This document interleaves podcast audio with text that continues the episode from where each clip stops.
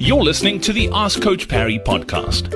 If you'd like to join thousands of other runners from around the world who are getting direct access to Coach Parry, his science backed training plans that work, and a community of runners to motivate you and hold you accountable, then head over to coachparry.com forward slash ask.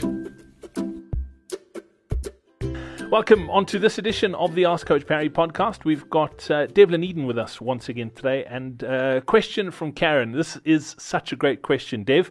Uh, I've been running for 30 plus years, so Karen's been around uh, the running fraternity for a while, and the philosophy of stretching has changed. Is it a good idea to stretch before running? I was told not to stretch as your muscles will naturally stretch, uh, stretch while running what's the deal with stretching? Is it is it the thing to do? Is it not the thing to do? Yeah. So again, it it really has changed, and I know. I mean, it's changed in my fewer years of being around around running and, and the sporting world. Uh, stretching we we would pretty much break stretching up into sort of two categories more than anything else. Your first being your dynamic stretching so dynamic means movement and including movement in that and then static stretching which might be what's being to refer what's being referred to here.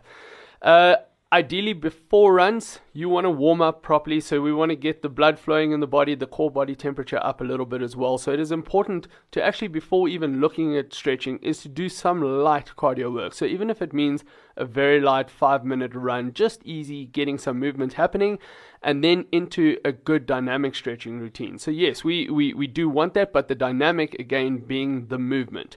So things like leg swings, uh, spine rotations, you want movement around joints to start to just get a little bit more laxity around those those joints as you warm up, and then after your run, your, whether it's a race or your training, whatever it might be, is then to try and focus a little bit more on that static stretching.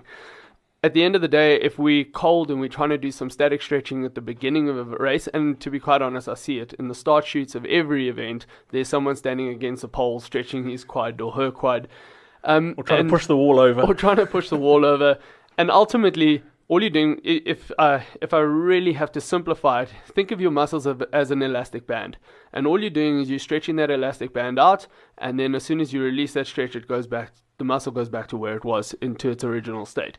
So so you're not actually doing anything there and with that elastic band getting back to its original state, you're still at risk then of running if you do push for you to start to either snap or stretch or tear that, that elastic. And I, I mean that might sound a bit drastic.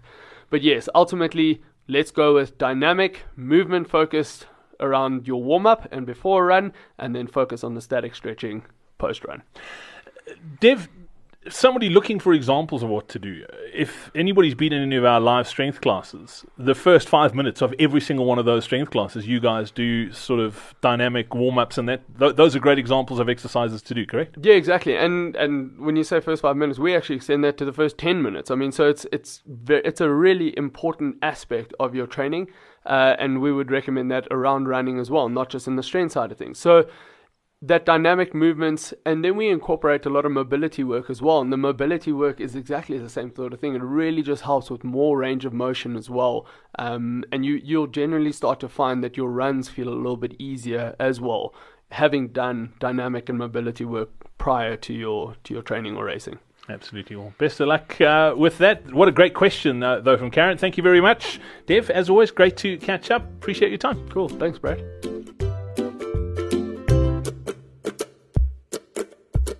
Hey, it's Brad again. Before I go, did you know that most running training plans don't take your age into account? That's why most runners over the age of 50 are constantly running in some sort of pain or battling a niggling injury.